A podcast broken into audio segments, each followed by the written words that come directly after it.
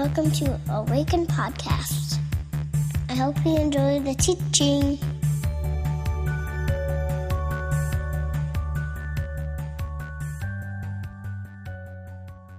Awesome. Beautiful singing this morning. Awesome worship. Mike, thank you for the kind words. How's everybody doing? Good. Just in case you're wondering, this is a Nintendo controller on my shirt for those of you who are old enough or young enough to know what the Nintendo is. And I did, in the mirror this morning, do a little up, up, down, down, left, right, left, right, BA, select, start. For those of you who know that. And if you don't know, well, then you don't know. And we'll forget about it and move on to Esther. So, continuing our series um, in the book of Esther, the uh, series entitled uh, All of the Above. It's kind of a, a catch all. It's kind of, we're just talking about all these different topics. And what I am absolutely loving about just spending some time in the book as uh, we prepare to teach this morning is that it's like walking into a carnival and just seeing all sorts of crazy things that you don't see in, uh, in real life.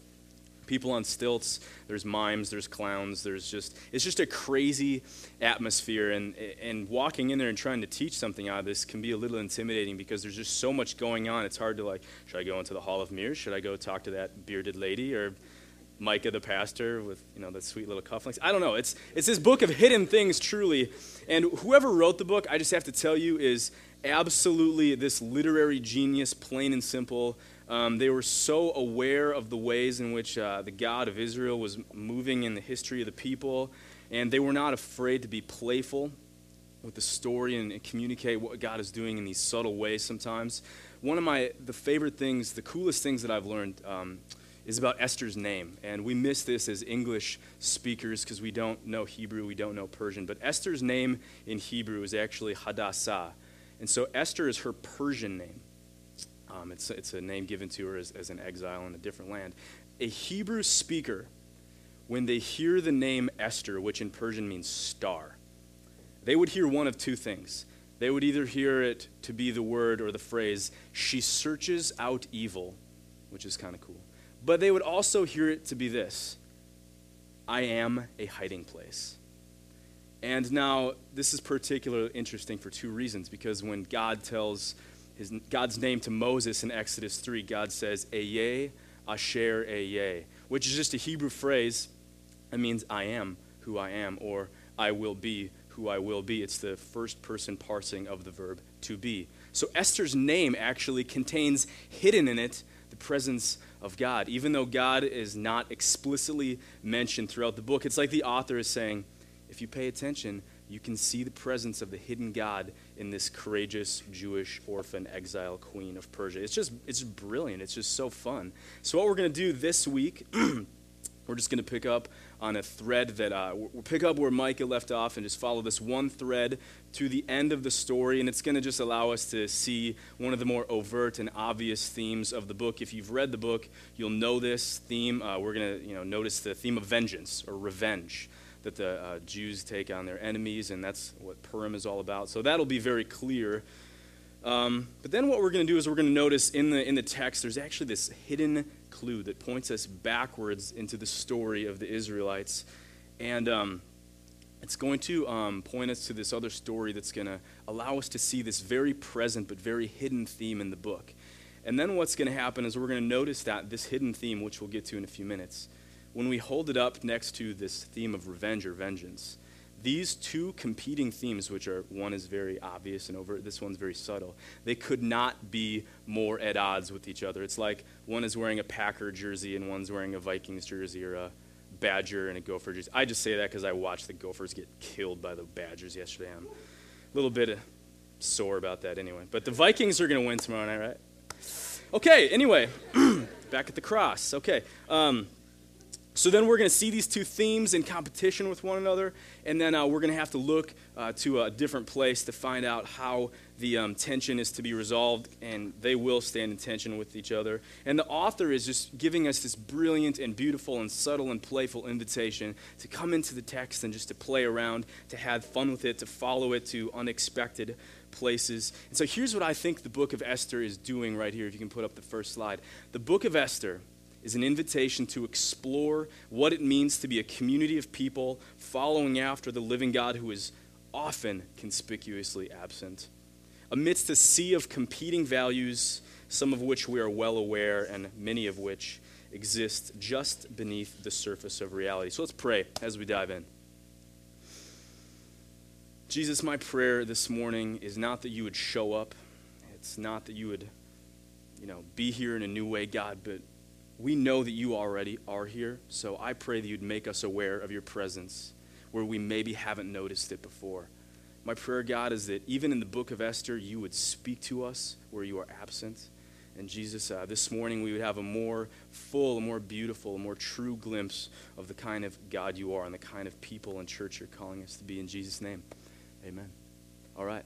So, Esther, we're just going to follow off where, uh, pick up where Micah left off last week. Remember where uh, Micah was talking about this um, Esther's dramatic phrase, if I perish, I perish. You know, she has this amazing moment where Mordecai comes to her and informs her of this plot to annihilate the Jews, and she has this, you know, sacred future moment where she sees everything that's come before her, and she sees where God is calling her to be, and it's in this moment she, you know, lets go of her false identity and grabs onto her a truer version of who she is, in a very dramatic, uh, you know, show of courage, and she just, you know, stands up and says, you know, if I perish, I perish. I'm going for it. I'm going to talk to the king, and it's it's very beautiful and a very cool part of the story. Um, so what she does then is she goes to the king and throws some banquets, probably to get him a little, you know, put him in a good mood, put him in a good place, so she can ask her request to um, save her people. But she's got, you know, butter the king up a little bit. So the king's like, okay, I'll give you half of the kingdom. What do you want? She's like, well, let's do another banquet just to make sure you're really lubed up here and you're going to listen to what I say. So um, finally, after a few banquets, and Esther, you know, has the king right where she wants him, she goes, okay, I have to tell you something, king. You remember that uh, people group that you're going to exterminate at the end of the year? Well, I have to tell you something. I'm one of them. I am a Jew, and I know you offered me the whole kingdom. All I want is this grant me my life and save my people from annihilation. And the king is like, Well, yeah, I'm going to do that. You're the queen. And whoever plotted this plot is going down. Um, obviously, I'm going to give you, and it was Haman, you know, the Agagite, the guy who's the anti Jewish figure in the book. He's like, you can, you can have his whole estate, his whole house, it's all yours. In fact, um, we, we know that Haman was plotting to kill Mordecai, Esther's um, adopted uncle. And so Haman ends up dying. He gets killed, he's executed. Um, this makes the king quite happy. Um, but we're still left with the problem of the Jews facing annihilation at the end of the calendar year. And uh, so the king's like, well, obviously, I can't rescind my previous edict because I'm so powerful that I set something in stone that can't be uh, revoked, which is should make you wonder a little bit about the king's power or what he was really doing there, but that's another message for another time. So the king actually has Esther and Mordecai draw up a new edict. An edict is just like this royal decree, just kind of a fancy word for that. And here's what this new edict says it gives the Jews permission to assemble and to defend their lives, to destroy, to kill, and to annihilate the entire army of any people or province which might attack them including women and children. Now, if you're reading in the NIV or the TNIV in Esther 8:11, you're probably going to notice that the phrase at the end, where in the NASB or literally in the Hebrew it says including women and children, most English translations are going to soften that. So they're going to make you think that uh, the Jews are protecting their women and children. But that's not the case. The edict uh, written by Mordecai and Esther and, and stamped with the king's approval is to absolutely annihilate their enemies, including their women and children. And any translation that softens that is doing you an injustice because that's an important part of, uh, of the story. So we know a few months later that the, um, on this one day that the Jews have permission to take up arms and to protect themselves, their enemies do come at them and they attack. And on one day they kill 500, um, they just of just 500 men, but it says they don't take their plunder, they don't take their treasure, their booty, if you will. I just like to say that. And then the next day they actually kill 75,000 Persian men uh, as they're attacked, attacking, and they don't take their treasure or whatever. But that's um, that's a lot of people, just men that died. Surely there were more women and children along with that. Haman's sons, the guy who plotted to kill the Jews in the first place, all ten of his sons are actually impaled upon these poles, like Haman was. Um, you can do with that what you will. So the Jews are they triumph, they're saved. Esther's courageous action of going to the king, it turns out well. The Jews are delivered from their enemies. Uh, Purim is established, this this feast, this great party that they have every year for three days, to commemorate the relief that the, the people found from their enemies. And it's a celebration that is still going on to this day. And it's essentially just, it's a remembrance that, uh, that Esther's courage uh, that delivered us from annihilation. And they give gifts to one another, they give gifts to the poor. And it's this party, just this remembrance that their sorrow is uh, turned to joy in their mourning to celebration. So just what it's essentially about Purim, the book of Esther, just on this really obvious level, is that it's about this great reversal of the fortunes of the Jews. And the individual characters, where Mordecai and Esther both rise to power as these uh, Jewish exiles in a faraway land. Haman is the right hand man. He's going to kill Mordecai, but he ends up getting killed. And it's just like it's, it's this great reversal. It's, it's this revenge, it's this taking over of, the, of a position of prominence for the Jewish peoples. Um, it's, uh, and, and, yes, the, the victory of the Jewish people is portrayed as self defense. True. They weren't out there, you know, uh, doing preemptive attacks on the Persians, they were protecting themselves. But it's pretty clear that this celebration is all about celebrating a military victory. It's celebrating the death of over 75,000 Persian folks. Um, and yeah, that, I mean, that's, that's essentially what it's about. We have to see that theme of vengeance running throughout the uh, narrative. So, with all that being said, just as by introduction, we could go one of two ways now in the sermon. We could go um, and just uh, you know talk about how God is always faithful to deliver victory for the people, and He'll never let them face annihilation, and it'd be this yay yay rah rah message, which would be very appropriate for Veterans Day and you know, it'd be fantastic, and we could definitely talk about that. Or we could just immediately take this vengeance theme that's very present on the surface, and we could go talk about Jesus' ethic for nonviolence and enemy love and all that stuff. And I think we're actually going to do the second one. But first, before we jump ahead to Jesus, we have to go back a little bit in the story to see why. Um, this is such a, a, strange theme that rises to the top of the book, given what else is going on just below the surface. I said there's one really important clue that I want us to pay attention to, and it's this. Remember that in the Hebrew version of the text, God's name is not mentioned specifically, and there are no allusions to other Old Testament figures like Moses isn't mentioned, David, none of that. But there are six phrases in the book, in the first four chapters, that are direct quotations, almost verbatim, from the book of Genesis. And all of those quotations happen to be from the Joseph story. Now, I'm going to say that this is not an accident.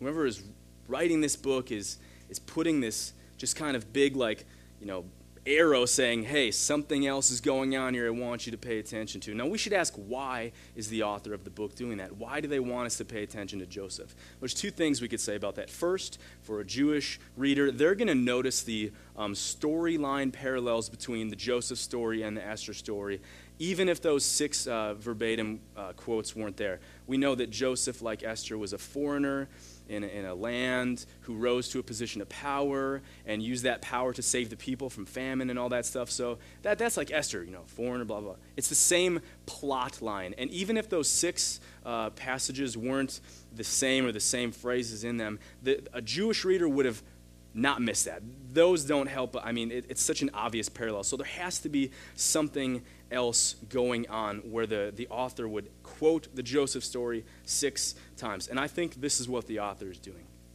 I think the author is saying, yes, you can see that the plot lines of uh, Joseph and Esther are similar, but what you may not realize is that the same thing is going on in Esther that was going on in the Joseph story. The central theme of the Joseph story is, in fact, the central theme of the Esther story as well, but it takes place just below the surface and ju- it remains just out of our view until we know to look for it. So, that I know will raise the question of what is the Joseph story all about? Very quickly, here's what the Joseph story is all about. First of all, it is one of the most foundational stories in the Old Testament, in the Torah. It, it connects the, uh, the Genesis account with Abraham and his descendants with the Exodus. Um, it tells us where the tribes come from. It's just a fundamental uh, part of this part of the story. And here's what happens in the actual Joseph story itself. We know that um, Joseph's father, Israel, loved him more than all of his brothers for reasons that aren't important now. And his brothers were not happy with him. And I know what that's like to be a son who, know, I have seven younger brothers, and sometimes we didn't always get along. And I know what that's like to be the favorite child, you know, so I can kind of feel Joseph a little bit. At one point, his, his brothers are tending the flocks out in Shechem, which is far away from where he was. And uh, his, his, his dad says to him, I'm going to send you out to see to the well being of your brothers.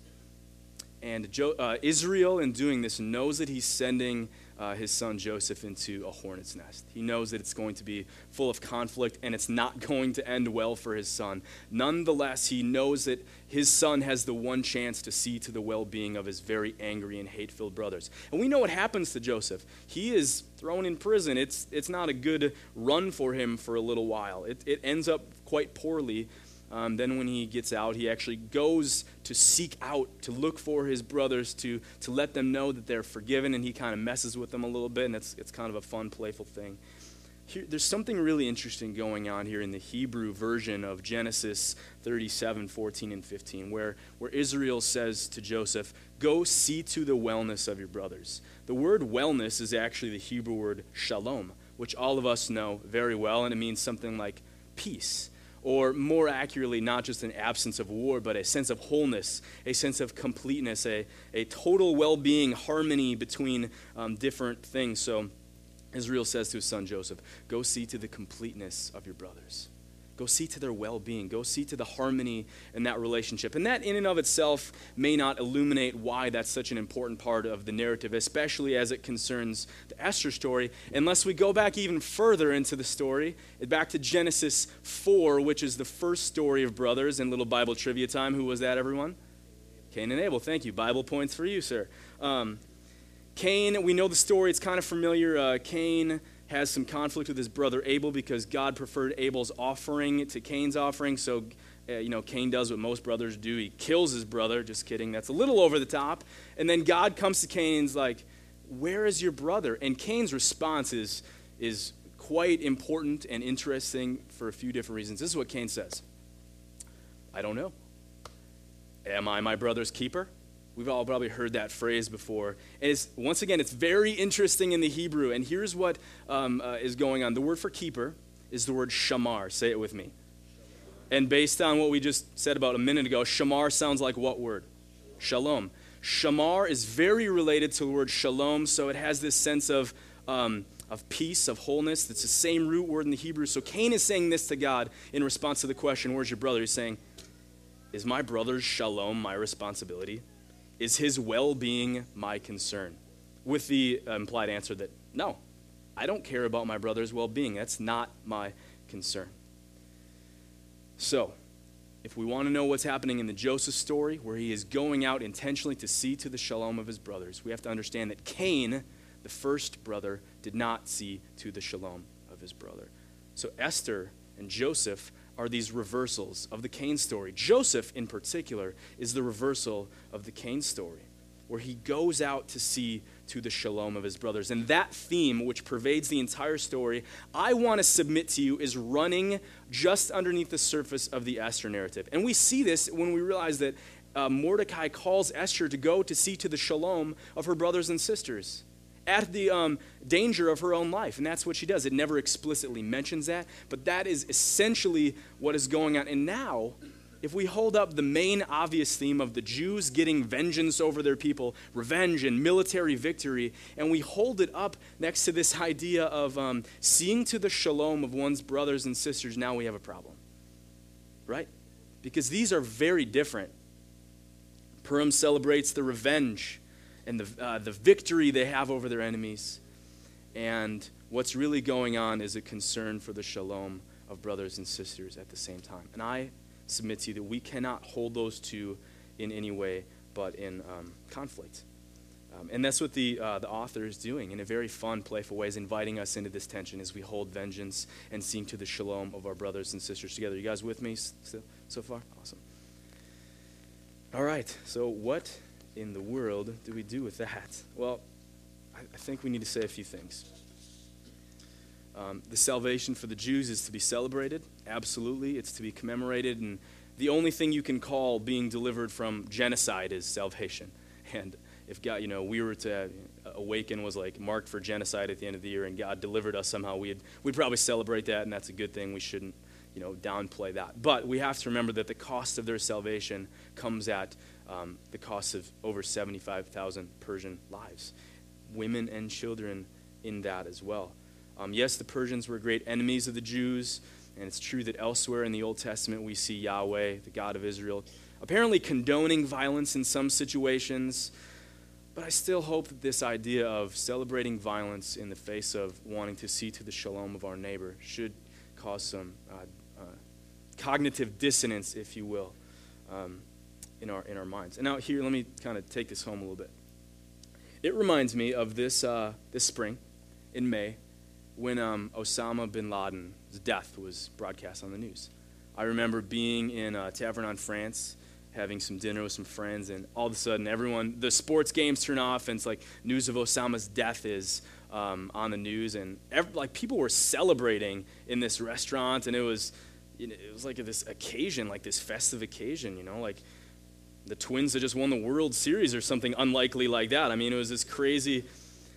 And so I remember like going home and you know going on Twitter and Facebook and, and it was so interesting to see everyone's reaction to the death of Osama bin Laden. Um, and I have to confess to you, I was so surprised by how many of my friends who love Jesus and are committed to the way of Jesus were glorying in the death of an American national enemy. Now, let me say this. I have two younger brothers who have spent a total of three years in Iraq and Afghanistan. My number seven brother is in three weeks going to Afghanistan for his first tour of duty. And I know that Osama bin Laden's death makes my brothers a lot safer. All right? So, as an American, as a big brother, I rejoice at the death of a horrible enemy of America. If what everything we know about Osama bin Laden is true, we have reason to rejoice and to be thankful that the dude is dead because, by all accounts, he did some pretty horrible things. But as a Christian, as one who's attempting to follow the way of Jesus, my primary allegiance is not to the concerns of America. It's just not. My primary allegiance is not to this nation, to the economy, to, um, to anything like that. It's to the kingdom of God. And all these other ways of identifying myself come underneath that. And I would say that's true for all of us as Christians. And what's happening then in, in that conflict is we are exiles. We are citizens of a different kingdom living as exiles in this different land. And often, those values of each of those kingdoms are going to come into conflict. That's what's going on in Esther. That's what's going on when Christians celebrate the death of Osama bin Laden or other American enemies. They're two different value systems bumping into each other and causing quite a bit of conflict. And if we just pay attention to what Jesus says, we have a way out of the conundrum. In Luke 20, um, 6 27 and 28, Jesus says this. But to you who are listening, think he says that at the beginning because this is hard to hear. To you who are listening, I say, love your enemies, do good to those who hate you, bless those who curse you, pray for those who mistreat you. I mean, that's hard to hear because it's backwards. Compare that to Esther 9 5, which says um, something like the Jews. Um, let me see if I can find it really quickly. Uh, it says, um, let's see, I know the Jews struck down all their enemies with a sword, killing them and destroying them, and they did what they pleased to those who hated them. How different is that than loving your enemies and doing good to those who hate you?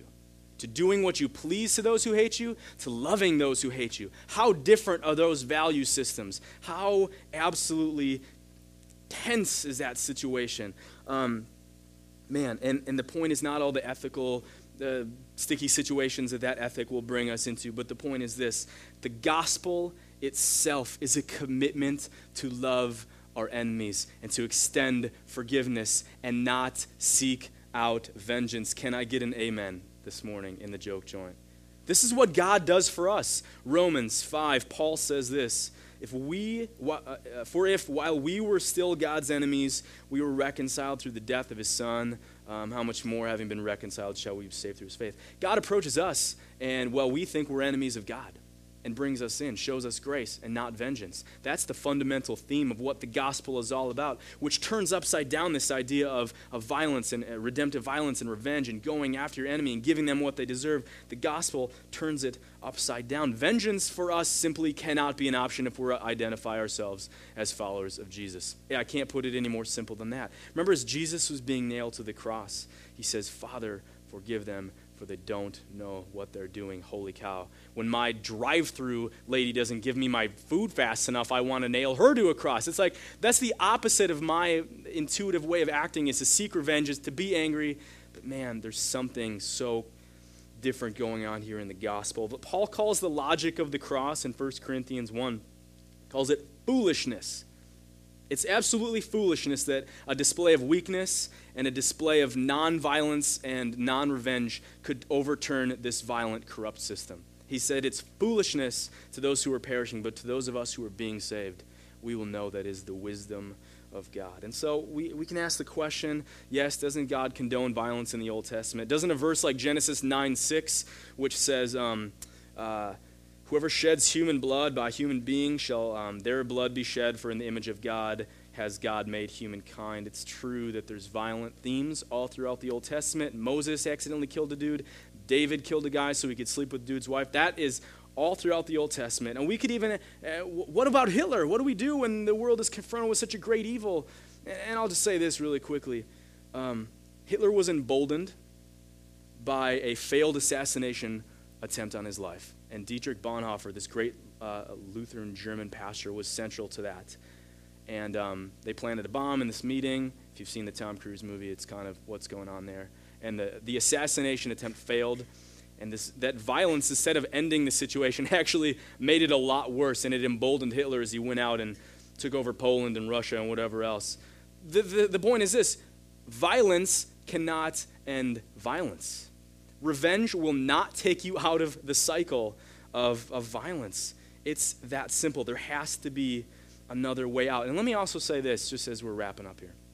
This does not mean we're passive about evil. This does not mean we just let evil happen. The cross of Jesus Christ is not passive. It's an active rebellion against corrupt political rulers. It's an active rebellion against selfish human motives but it's an active rebel- rebellion that takes place in a completely counterintuitive, non violent way. I think of the cross as this act of divine judo, where judo is this martial art that is all about taking the force of a would be attacker and using it against them. So if Micah were to suddenly not like what I'm preaching and to charge me, instead of giving him my right Scottish hook, I would just step to the side and flip him right through this like judo fence right here. I would use his ener- energy against him and I would somehow turn it uh, and, and use it to my advantage. That's what the cross is. It's an active use of violent evil that's coming here that Jesus then takes and in this judo maneuver turns it upside down and exposes the absurdity of violence and evil by putting on display weakness.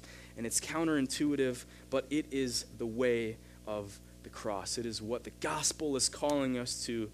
Um, it is about seeing to the shalom of our brothers and sisters and our enemies in a way that will often not make sense in the eyes of the world. The criteria for Jesus judo, if you will, kind of like that phrase. I like that. Um, is that if it looks and smells and tastes and appears like Calvary, that's it. Does, it, does, what, does our action, does our behavior, does the way we're um, living look like what Jesus was doing? Does it look like, Father, forgive them? Does it look like God sending his son to die? Does it look like that? If not, it's it's not of the kingdom. It's something else. It might be dressed up in nice Christian language and Christian appearances. But if it does not have that flavor of the cross and Calvary, it is something else. That doesn't mean we have to try really hard to act like Jesus, but rather we get to enter into the process of becoming like Jesus and thus become the kind of people, the kind of community together who do this thing naturally. It's not about trying really hard, it's about experiencing transformation. So, two takeaways as we leave and as we wrap up. And it's this. And this could indeed be the takeaway of every sermon, but it is especially for this one, is that Jesus leaves no ambiguity about the character of God. It's that simple. Where the author of Esther invites us to dwell in the ambiguity of competing values of uh, vengeance and shalom, um, Jesus leaves absolutely no ambiguity about the values of God and the character and the heart of God. Uh, the truth is, if we want to know what God is really like, Esther certainly exposes a lot of that. But if we really want to know, we have to look at Jesus. If we want to know what breaks God's heart, what makes God angry, what God desires justice for, if we want to know God's posture towards us, if we want to know what humanity is supposed to look like, if we want to know what humanity is going to look like when all things are made new, we look at Jesus. Three verses to point to that really quickly. John 14, 9, Philip says, Jesus, or God, uh, show us the Father. Jesus says, Philip, don't you know that you've been with me all this time? If you want to see the Father, look at me. For when you see me, you see the Father. The author of Hebrews says this the Son, referring to Jesus, is the radiance of God's glory and the exact representation of God's being. Paul in Colossians 1 says, The Son, obviously Jesus, is the image of the invisible God. If we want to know what God is like, we look at Jesus. If we want to know how to resolve this tension of this apparently uh, war condoning and violence condoning God of the Old Testament, we look at Jesus. Because Jesus unveils something very old about who God is and who God has always been, but in a new way. Jesus brings into focus, if you will, the character of God that has always been there and been present in stories like Joseph and Esther but it's brought into light in a new way. And for those of us who say, I am a Christian, or I'm becoming, or I'm trying to become a Christian, this has to be our North Star. This has to be the center. This has to be what we are all about.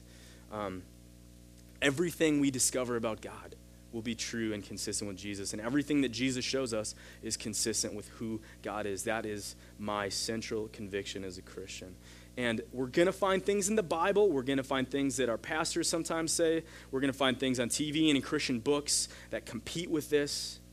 But the truth is, only the character of Jesus, as revealed through the Spirit in the Scriptures, reveal the character of God, nothing else. It is the fullest possible embodiment of who the living God is. So I'm going to bring the band up. We're going to uh, do one more tune, I believe. And uh, I just want to say, as we're, as we're finishing up here, that we have to first hold these things in attention.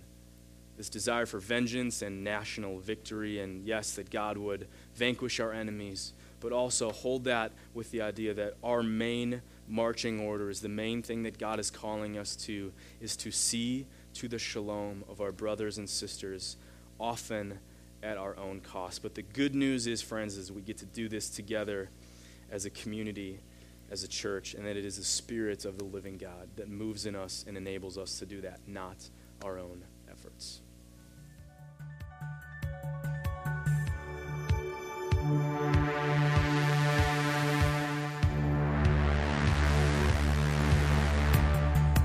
Find us online at www.awakencommunity.com or on Facebook at www.facebook.com backslash Awaken Community. or on Twitter Awaken Community. See you next time.